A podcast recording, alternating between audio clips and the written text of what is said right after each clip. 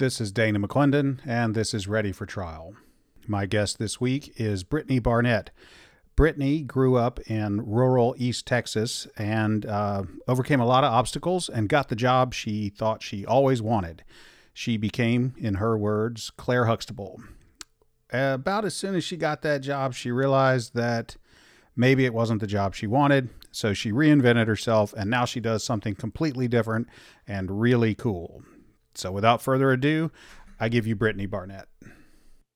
All right, I'm going to go ahead and um, shut down my video. All right, me too. Okay. My guest today is Brittany Barnett. Brittany, among many other accomplishments, is the author of A Knock at Midnight, which has been recently published in uh, September of 2020. So we're going to talk about that. Um, welcome, Brittany. Thank you for joining me. Thank you so much for having me. Brittany, let's just dive right in. Um, you, at, at, some point, you decided to become a lawyer. Um, what was it that led you to make that decision? How did you get there? You know, as cliche as it may sound, I always wanted to be a lawyer. Like even from kindergarten, first grade, when asked what did I want to be when I grew up, lawyer was always what I would say. And I growing up in a small town in rural East Texas, the older I got, I just started to feel like becoming a lawyer was out of my league. And I shifted gears in high school and decided to focus on finance and accounting.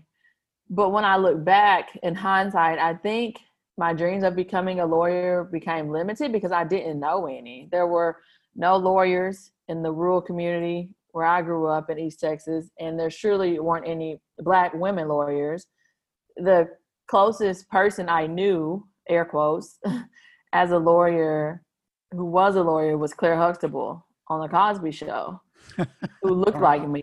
America's know? Family, and, uh, right? America's Family. So once I got to college, I um, got a bachelor's and master's in accounting and went to work for PricewaterhouseCoopers, an accounting firm and one of my mentors from college, I was borrowing his books to study for the CPA exam. And I remember telling him I wanted to go to law school just to kind of, you know, see what he would say. And he was like, Oh, you should really go to law school. You know, I think you'd be great. And he's like, And I got accepted into law school at SMU in Dallas. I'm going to start in the fall. And I remember being so happy for him and then leaving and thinking, wait a minute, now if he can go to law school, I know I can go to law school. And so that's where it started. You know, I, I truly feel that representation matters and just being knowing someone who was going down a similar path motivated me more than than he could ever know. So when you were a child and you had that childlike aspiration to be a lawyer, what did that look like in your in your mind's eye? Claire Huxtable, power suit, briefcase, corporate law. Okay. And then as it turned out, you actually did that. You actually be, I don't want to say became Claire Huxtable, but you're you're you you go to school, you get a, a BA, you you become an accountant at a what are they I don't know what they call them anymore, like the, the big, big, five. Four. Big four now. Okay. Yeah. uh, I mean you you've you've made it, right? Like you black woman from rural East Texas mm-hmm. makes it to big four accounting firm and decides maybe maybe I'll just go ahead and do that law school thing. Um, I imagine that having finished law school, and when did you finish law school? 2011. So I imagine that um, having ascended to big four accounting firm and then becoming also a, a lawyer, um, you had a lot of opportunities to pick the job you wanted. Yeah, you know, it really was something that I could leverage. Having that business background and having worked a couple of years before going to law school, it definitely opened uh, more doors than I think would have been otherwise. Yeah. Okay, so um, you did you did do that. You went into corporate law? Like, were you doing mergers and I mean, you were doing pretty high level big law firm stuff? Yeah, yeah. I started with corporate finance. You know, we worked on a lot of syndicate deals. Um, started a law firm, Winstead, here in Dallas. Um, and then about three years after, I went in house to Orix Corporation, which is a Japanese based company. Um, and I was here in their US and Latin headquarters. And so I focused on mergers and acquisitions. And, and I, that's probably a job with a pretty good salary. Very good. okay. Now, and I don't want to, uh, as I said in the intro, you you are the author of A Knock at Midnight, and and I'm not gonna I'm not gonna uh, steal all the plot from the book uh, because people should go buy that. But um, but early in the book, you reveal a couple of things which which sort of um, cause you to shift focus. And one of those things is your own um, mother's story, and the other is a moment where you vividly recall being in a law library and realizing that maybe this Claire Huxtable pathway was not your thing. You want to take it from there? Yeah. So growing up, my mom was a nurse. And, you know, from the outside looking in, we had the normal family. My mom was a nurse. My stepdad worked at the local coal mine, you know, both ideal jobs from our small piece of rural Texas. And, you know, but my mom suffered from drug addiction. And ultimately, it led to her incarceration, which brought me very proximate to this issue of mass incarceration because now, you know, the population included my mama. Yeah, it was then, no longer a theoretical thing. Yeah, at all. It was a lived experience. And so as my former as my former mentor used to tell me, um, and I've said this on the on the podcast several times, so people, regular listeners may get tired of hearing it. But um, my former mentor Ernie Williams told me one time that everybody loves justice until they get a little dose. Right. So and then you see your own how, mom locked up. Um, how old were you when that happened? I was a young adult. I was 22 when my mom went okay. to prison. Um, Did you have siblings that were still in the home? No, my sister was 21. Okay. Um, nonetheless, you're a young adult and your mom gets locked up. What kind of sentence did she did she get? Yeah, for sure. I we were still greatly impacted by my mom's incarceration. She received an 8-year sentence and in the Texas state prisons and literally it was for a crime committed gosh like 8 years before there were no new crimes committed um, except against herself. And that was because of the drug addiction. She kept failing her drug test. She kept not showing up to report, more failed drug tests. So she would get more probation, more probation. Oh, I see. Okay. So she got into that, she got into that spiral where you wind up, you, you start with a misdemeanor, uh, and then you turn it into a, a big time I say you turn it into. You start with a misdemeanor and a manageable, theoretically manageable corrective action by the justice system, and um, soon enough, the justice system has decided to throw you away. Exactly. So instead of treatment for addiction, my mom got sent to prison. All right. So you have that. And then while you're in law school, and I assume by this time your mom is actually serving sentence, um, while you're in law school, you have a moment in the library where you you have like a surreal experience um, connecting the dots between a story you're seeing uh, about someone else and your own family. Yeah, absolutely. I'm in my second year of law school at SMU taking a critical race theory course. And for the paper I was writing for the course, I just wanted to include human stories, you know, about disproportionate sentencing between powder cocaine and crack cocaine and had a story of a man from East Texas where I was from, actually a childhood friend, and I wanted to include a woman. And I, I literally just did a Google search and typed in woman, life, federal prison, or something like that. And the story of Sharonda Jones pulled up. And, and that is is a story not only of a woman serving a life without parole sentence for a first time drug offense, but it's a story that changed my life forever. Okay, so let's get a little bit of the facts of Sharonda out. Um, she, you mentioned she uh, winds up going to prison under a life without parole federal sentence, which means what it sounds like. It means you go to prison and that's where you die, uh, and nothing you can do will change that. Exactly. Um, well, almost nothing. Um, so, uh, what is it that? How did she actually get that sentence? It seems like that's the kind of sentence that you should only get if you are like a, a cartel mastermind or a a, a Sicario assassin, um, you know, Tony Montana kind of thing. It doesn't sound like she was that. Yeah, you know, going in, that's what I thought. You know, like these sentences are only reserved to the most depraved souls, right? And so I'm thinking there has to be more to the story. Like there has to be some bodies, you know, someone was multiple prior killed or something. Exactly, exactly. So I started really digging into her case almost in this obsessive way because her story just tugged at my soul. And I found just the opposite. There was none of that. Sharonda was a true first time non-violent offender, as they called them. Um, but she truly was a woman who had never even been arrested for a traffic ticket before. And here she was set to die and spend the rest of her natural life in prison, you know, and it was it was appalling to me. The more I did my research, I was shocked, very Now, shocked. So, what was she actually convicted of that triggered that kind of sentence?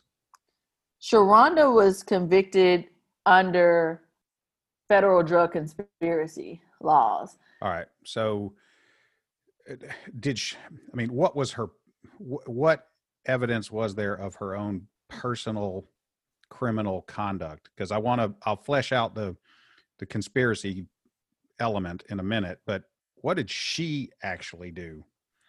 Her role that she participated in in this conspiracy was she knew a drug supplier in Houston.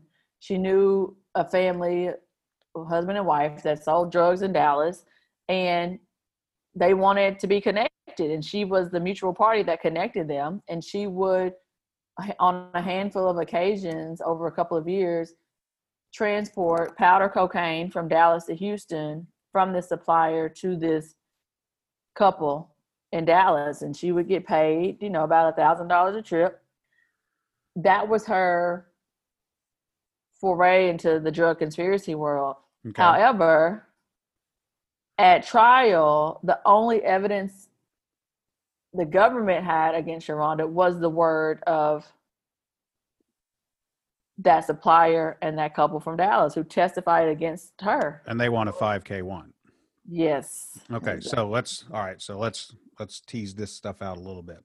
So clearly, clearly she did some things that might deserve or do deserve some consequences. It's not as No though she was literally just standing there on the corner minding her own business. She did, Exactly. That's she did never something to deserve that's never been the argument. Right, okay, Exactly. all right. Yeah. So it's a proportionality problem, it seems like to me.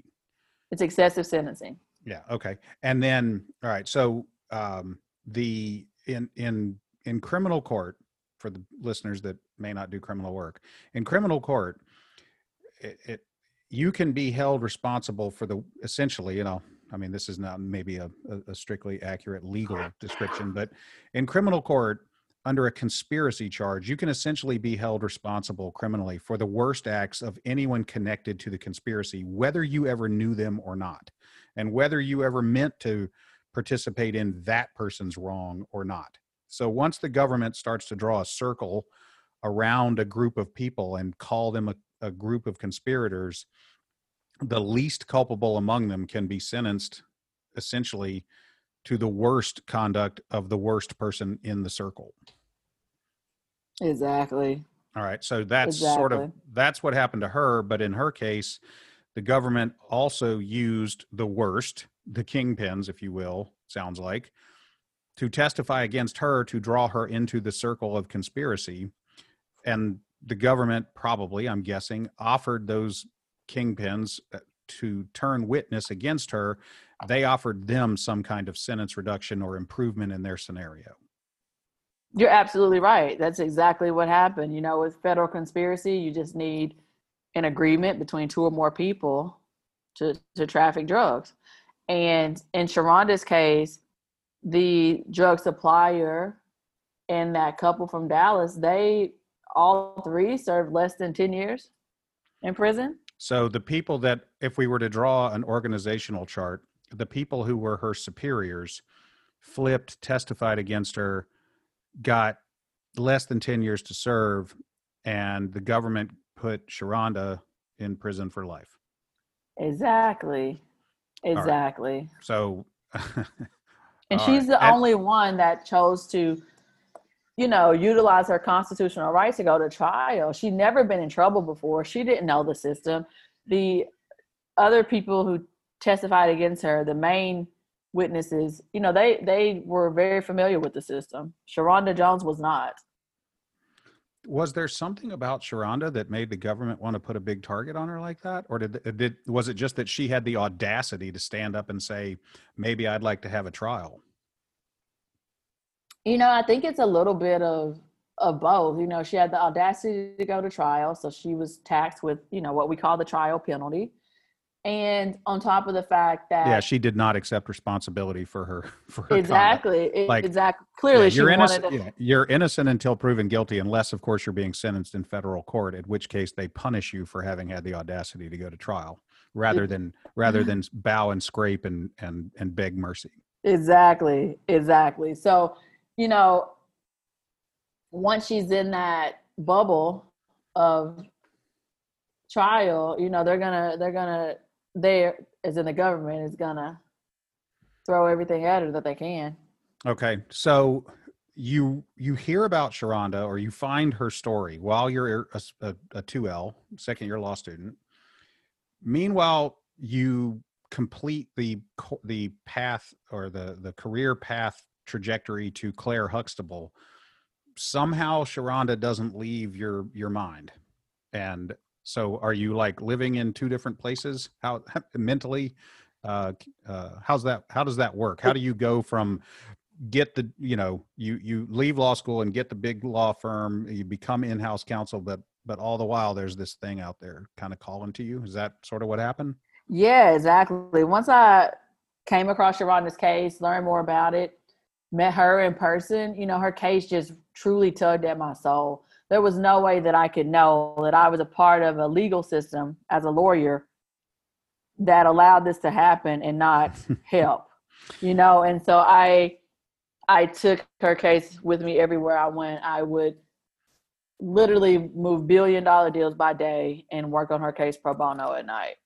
Now, how did you did you like contact her, or did did you did you contact the lawyers trying to help her, or or how did that happen? Well, there were no lawyers trying to help her. So in law she was school, done. She'd run out her she'd run out her trial and appellate public I assume public defenders, and she was yes, just done.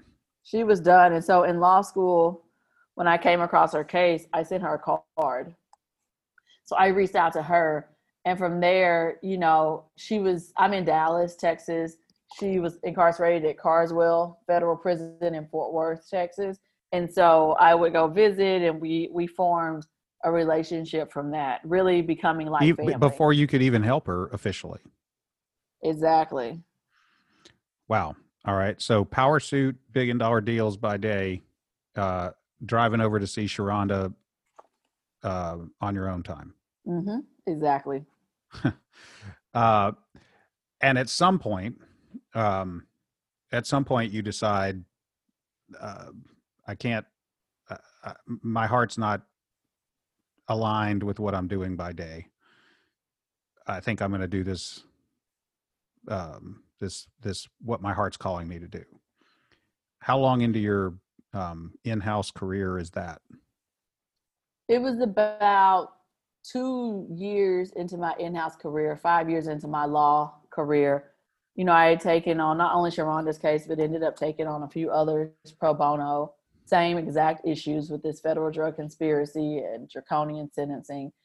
And, you know, it was during the time President Obama was in office with his clemency initiative.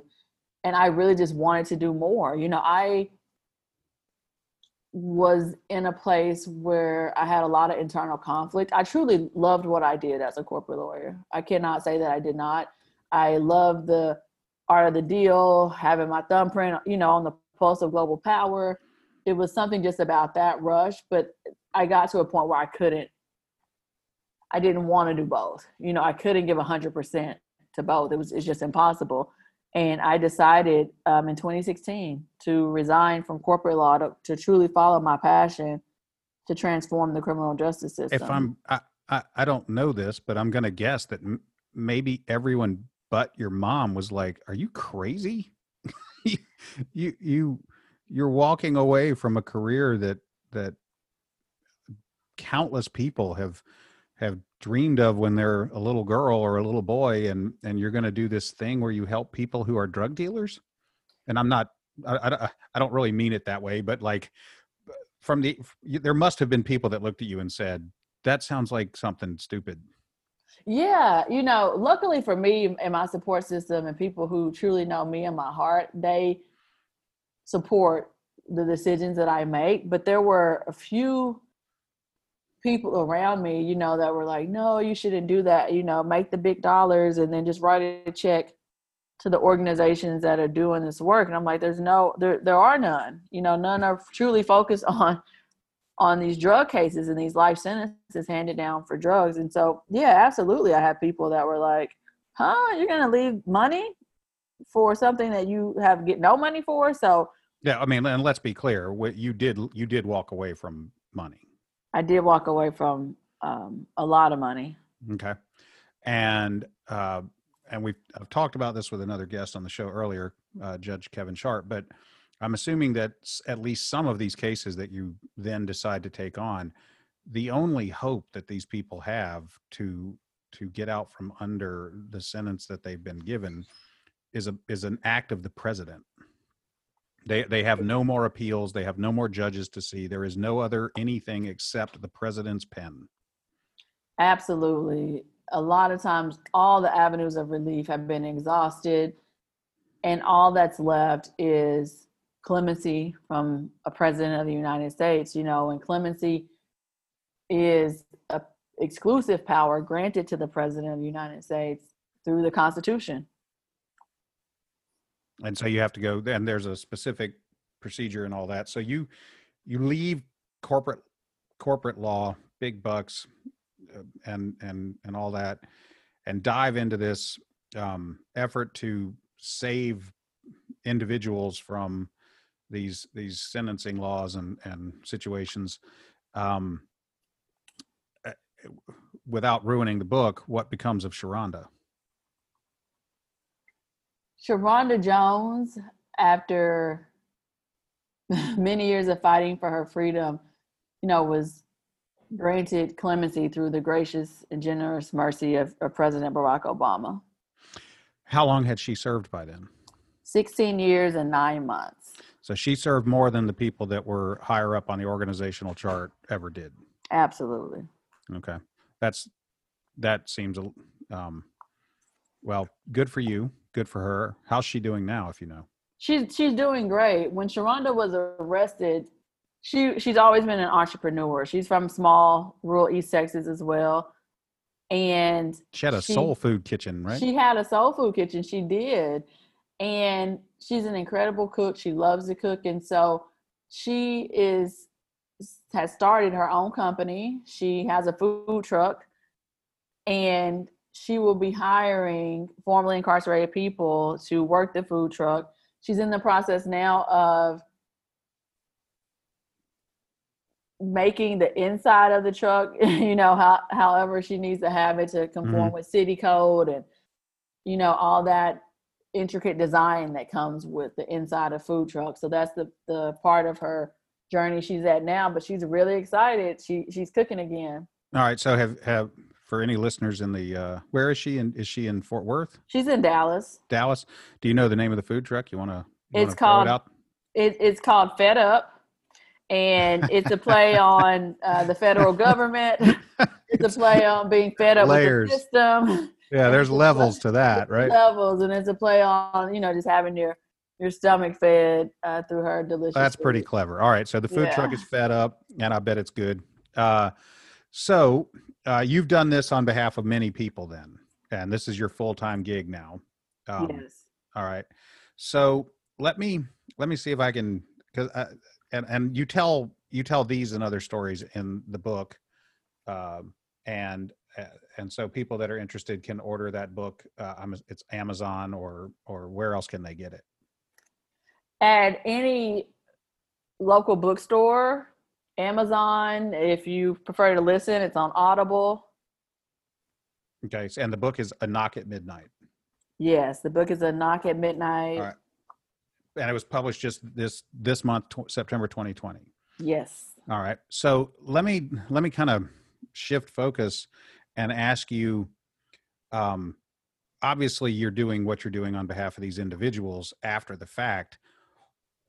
Do you have any thoughts on what we as a culture and a country should be doing on the front end to make it so that your job as a back end advocate for clemency is no longer necessary well uh, what kind of structural changes should we be contemplating and making in our country to prevent the um, the the sequence of events that happens to your mom, that happens to Sharonda, and that happens to countless other people every day? Well, the first thing is we have to educate ourselves that this issue exists. Um, I recommend reading books on the subjects like Just Mercy by Bryan Stevenson, The New Jim Crow by Michelle Alexander. And this issue, you mean uh, this this horrendous uh, sentencing structure, sentencing guidelines, where um, drug offenses sometimes lead to life sentences and um, other crimes that the public might think were far more heinous don't. Exactly, exactly. This issue, I'm meaning excessive sentencing in the okay. criminal justice system. And to be clear, you're not advocating that people who commit crime shouldn't be punished. Absolutely not. There right. are consequences, you know, for it's action. a proportionality problem it's a it's a true proportionality problem and i will provide even more clarity that i don't feel everyone should go to prison for the for those crimes you know i think that we we are such a punitive nation that stripping people of their liberty is like the first thing that we go to but my my mom did not deserve to go to prison your mom was a nurse um was she did she develop a substance abuse problem um, with medicines that were available to her uh, at work? She didn't. My mom was addicted to crack cocaine. Okay. Yeah. So, all right. So sometimes people, good people, uh, wind up being exposed to something, um, and then they develop an addiction, and the system quickly, immediately um, labels them a criminal and starts dealing with them um, as a criminal instead of as an addict to or or as an addict instead of criminal. And if you were to break the cycle of addiction you might not be dealing with someone who was inclined towards criminal behavior exactly and one of the things you know you asked what people could do you know is also look at it whether you're a bleeding heart or not there's also this other element of sentencing people like Sharonda to die in prison, which is the cost to taxpayers, the economic element. I mean, we spend over, as a country, over $80 billion a year on incarceration. Those $80 billion is taxpayer money. And so, do you want your tax dollars going towards a system that's locking the Sharonda Joneses of the world up for life? Well, what do you happen to know what percentage of the 80 billion is, um, let's say, nonviolent drug um, offenses? I don't, and it's it seems like probably a lot. right. Yeah, it, it's not for lack of trying. It's just that data in in the system of mass incarceration is incomplete. Like we, and that's one thing too that I take with my corporate experience of mergers and acquisitions. There's no way as corporate lawyers, as business men and women, companies would invest $80 billion in something and not track the outcomes. But that's well, what we're doing as as a country with the criminal justice system. The data is very, very, very sparse. Yeah. So, um, if if you were the master of the universe and you had the opportunity to tell um, people, let's take that eighty dollar, eighty billion, and instead of putting it all into punitive and incarceration events, let's reallocate it towards these other things and see if we can't drive down the actual criminal activity and addiction con- problems what would those other things be that you would recommend be funded or or addressed? Education number one if we have teachers that barely are making living wages you know but education would definitely be number one. Healthcare and that includes healthcare for drug addiction. I think we see now with the horrible opioid epidemic that this issue with opioids is, is being treated as a public health issue and it truly is a public health issue you know but so was crack cocaine when the crack epidemic hit in the late 80s but instead it was demonized and criminalized and so healthcare yeah i remember I, i'm old enough to have lived through the just say no mm-hmm. which is catchy um, but as it turns out a terribly incomplete uh, plan yes because it was still a public health crisis you know because yeah and the back end of just say no was and if you don't we'll take you away from your family and your community and send you somewhere in the united states forever. Leaving Exactly. behind leaving behind the wreckage of a broken family that now has even less resources and opportunity to elevate themselves out of the scenario that they were in to begin with. Is a true true ripple effect you know and that's something i mean that- imagine the scenario if you and your sister instead of being 21 or 22 had been um, two and one and then left with you know a single parent family um, because your mom had been removed from the family on account of her addiction Oh, I, I can't imagine, you know, because even Well, though my uh, I mom mean, suffered well- from addiction, she still was very much a part of our lives, you know. So I can't imagine being Well, do you think you'd have become what you became? away. do you think you'd have become what you became the claire huxtable story I think the role would have been harder. right I won't say that I wouldn't have because I had yeah a it's hard to know support Yeah, I system, mean- but I, I think it, the role would have been much harder, you know. And and for people, you know, that are just tuning in to this issue of mass incarceration and draconian sentencing, you know, that's something I wanted to really get across in the book that I wrote, A Knock at Midnight. You know, I just want people to see the true loss of mass incarceration. You know, it's not just the lives stolen by injustice, but it's just the beauty and brilliance that each incarcerated person might have contributed to our world. You know, if Yeah, their the lives have fed up food truck. stolen, I- I mean, like on a- food truck. on a microscopic level, not to diminish what Sharanda's doing, but like, is the world a better place with Sharanda running fed up food truck? Or is the world a better place with Sharanda serving out a life sentence? Well, I'm voting for the food truck. I'm voting for the food truck too, and I and I've had some of the food she's going going to have on that menu, and trust me. so, so you would uh, you would advocate reallocating resources uh, into the edu- the literally the education system, um, teacher salaries. Um, what else might you suggest? uh, healthcare for sure, and other social services to help people deal with trauma, but also helping people with not just trauma, but different funds to help people with entrepreneurial spirits to thrive. You know, it's hard when people are in survival mode every day to truly fulfill their heart's desires. Like I said, Sharon was an entrepreneur. She had two businesses, you know. Yeah, if you're if you're if you're trying to decide whether to pay the water bill or the electricity bill, it's kind of hard to generate the traction to launch a food truck. Exactly. So, um, is the is the are the sentencing guidelines at the federal level hitting uh, the minority population harder than the non-minority population? Absolutely, without a doubt. For example, on the federal level, with the life without parole sentences for drugs, we'll just keep it there. Over 85% of people serving life without parole sentences for drugs are black and brown people. Hmm. And how do we how do we square that with the fact that black and brown people represent less than 50% of the population at large? Like how do I how am I supposed to understand that seems like an impossible outcome to get on the law of averages. And I'm not a mathematician or even an accountant, but that just seems that seems out of whack. It's very out of whack when it's not tethered to something. And I think for people to truly understand it, they have to be honest with themselves and take a look at this country and realize that that is tethered to the fact that our drug laws in this country and many other laws in this country are inherently racist.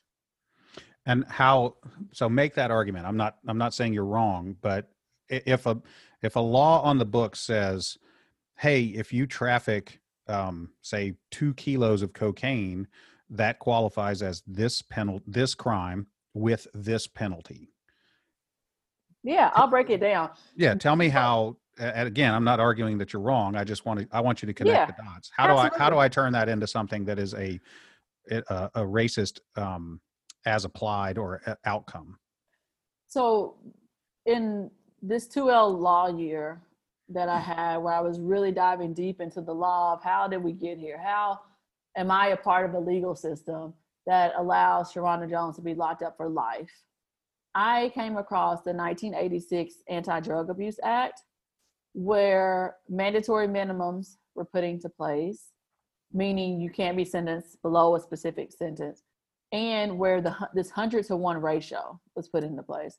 You're talking about the crack what I versus mean- powder. Yeah, so what I mean by that is there was a hundred to one ratio in this 1986 Drug Abuse Act, Anti Drug Abuse Act, that created an extreme disproportionate sentencing between powder cocaine and crack cocaine.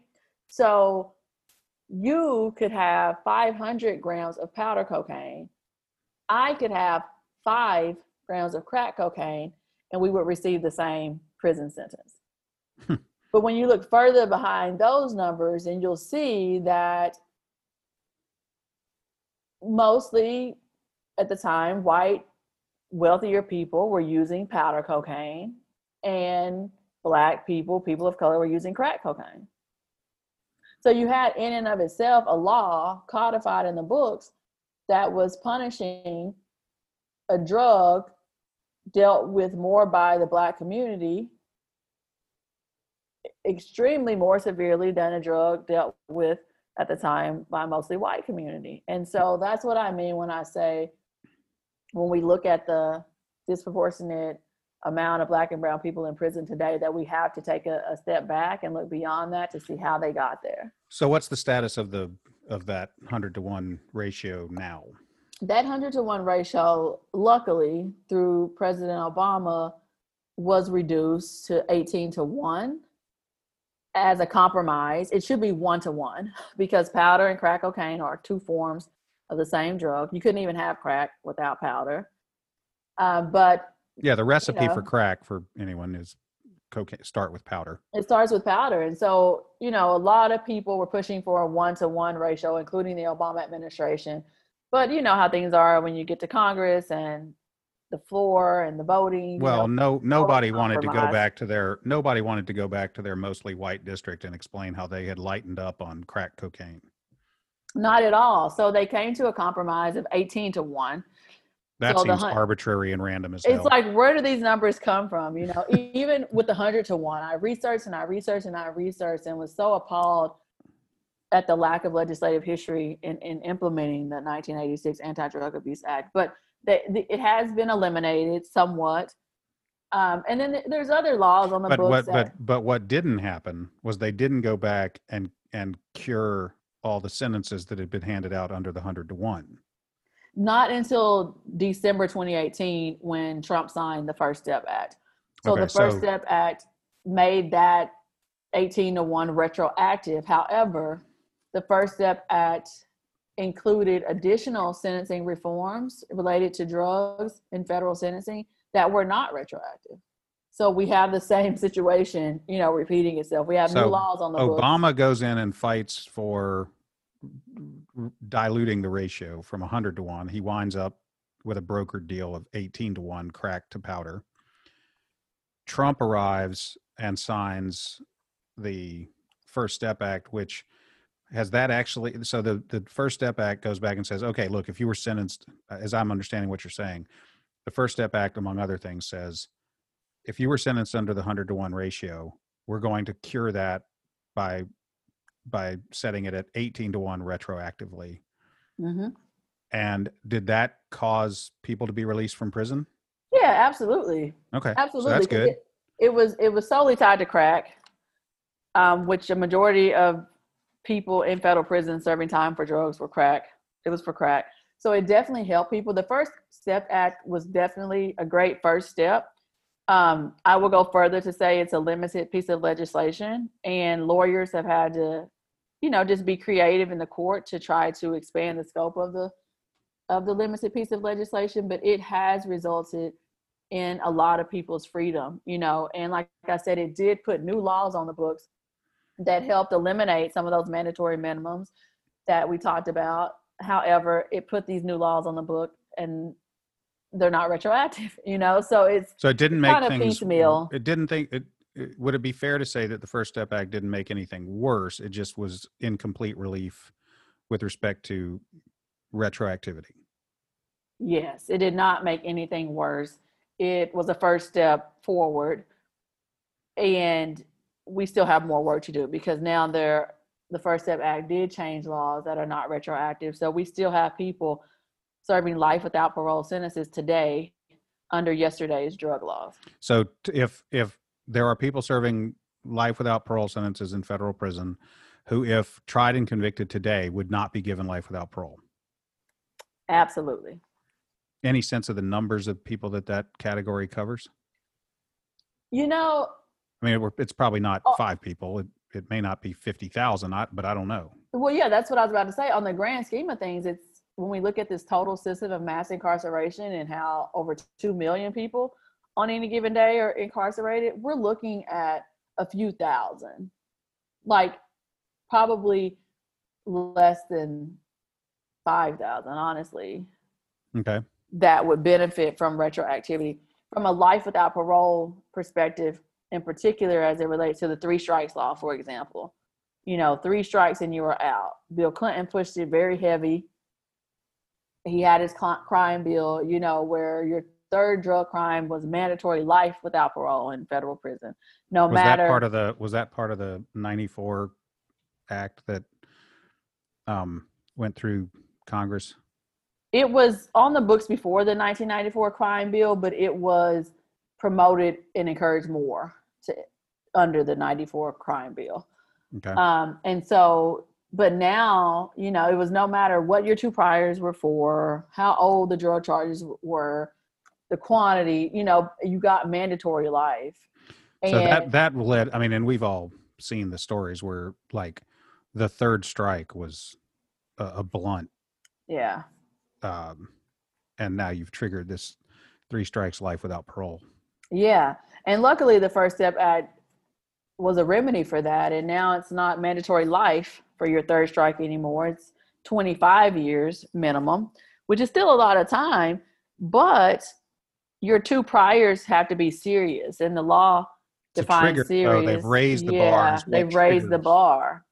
and lowered so they've lowered the life without parole to 25 and raised the the prior uh, the threshold for what qualifies as a prior Yes. Which is a great first step. The problem Now, is how did- it's not ask you, retro. uh, the problem is it's not retroactive. okay how does this get from i mean and i don't I don't really want to play politics but i mean this is political stuff how did this not how did this not get done during the obama administration and now it's getting done what what was what what happened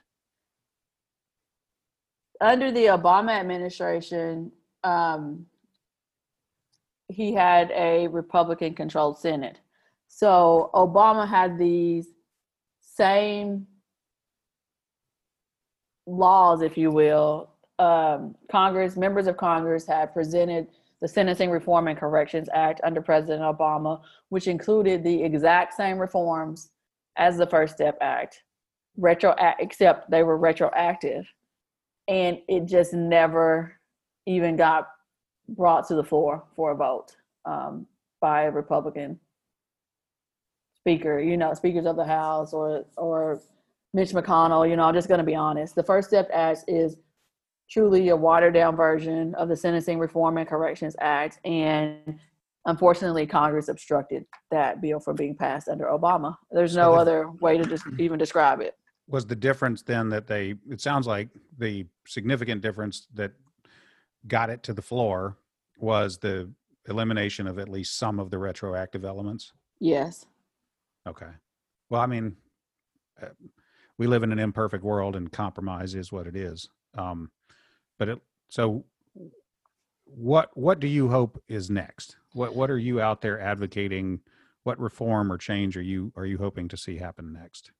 Yeah, I'm hoping that we get to a world where freedom isn't a matter of compromise or convenience, and that we can get some retroactivity and those really great reforms um, pushed forth in the First Step Act. I think there's some great laws that um, were changed that were necessary, and that they the first step, the second step for that, if you will, they have to be made retroactive. They have to be.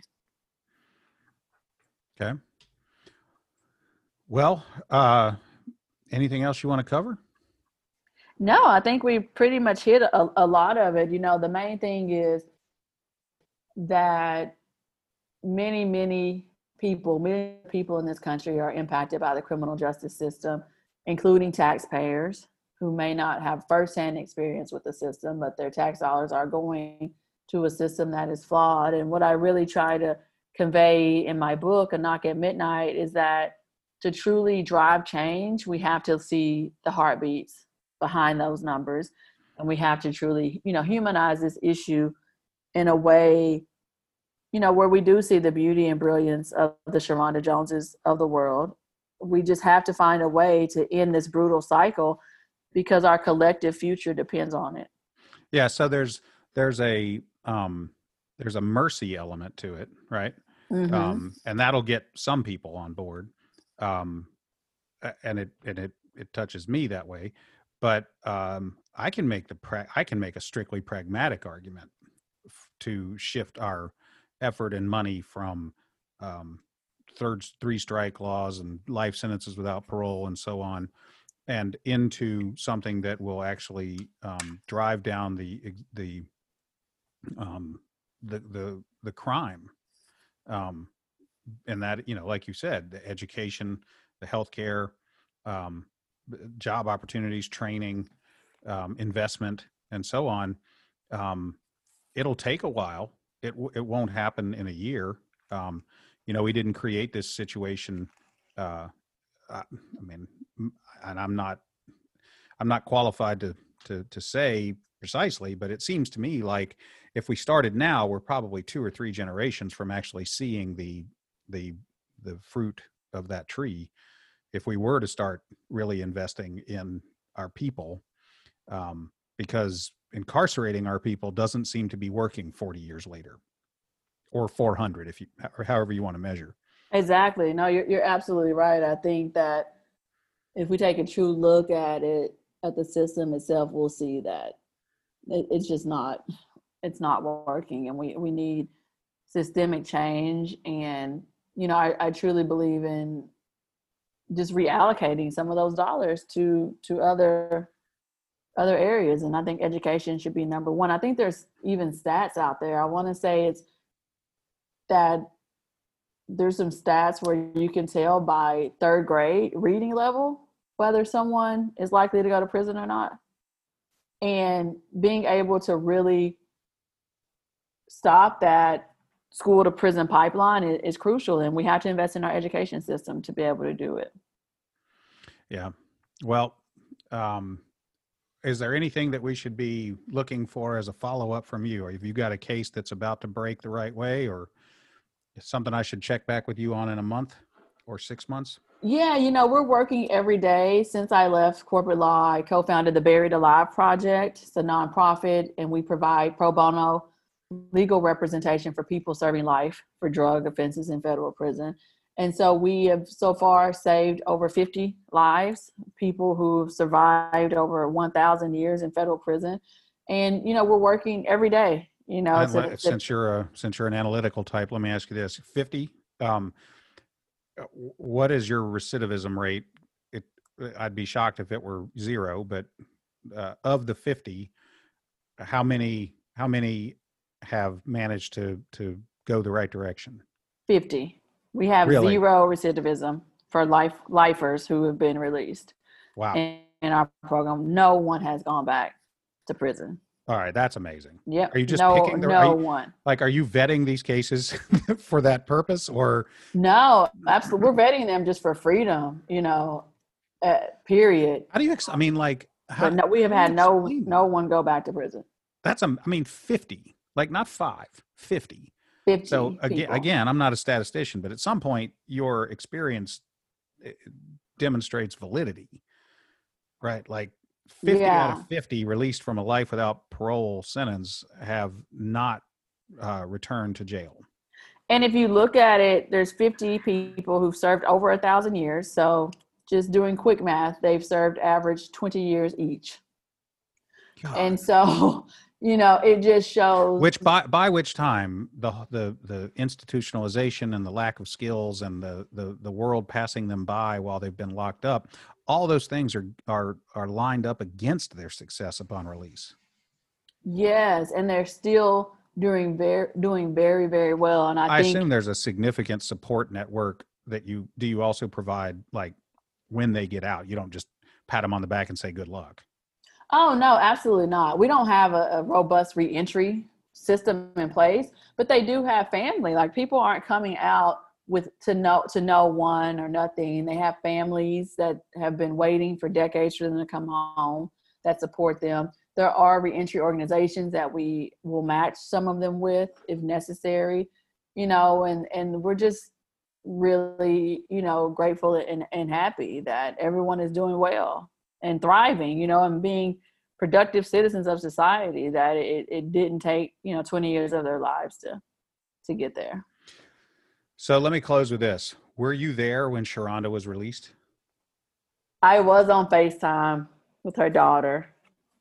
okay and yeah. uh, what was that i mean were you able have you Uh, been able to see her in person since she was released Oh, Sharanda's one of my best friends. She lives right down the street from me, and I see her once a week and probably talk to her every single day on the phone. So we are very, very close. We are definitely family, had a very unique and remarkable journey that I talk about in the book. And yeah, I, I see her all the time. And each time I see her, I just marvel in the fact that she's free. She really is free. That's awesome. Well, Brittany, the book is A Knock at Midnight. It's available at your local bookstore or Amazon or Audible. Um, thank you for doing this. Uh, keep up the good work, and let me know if there's something if something else happens that you'd like to to get out there. Thank you so much. I really appreciate it. All right. You know, I can't help but observe that if um, if a thousand Claire Huxtables decided to become Brittany Barnett's, the whole world would be better. Uh, there's a lot to think about there. Um, how how we as a society spend our money, how we prioritize lives. Um, there's a lot there. Hope you found it thought provoking and informative.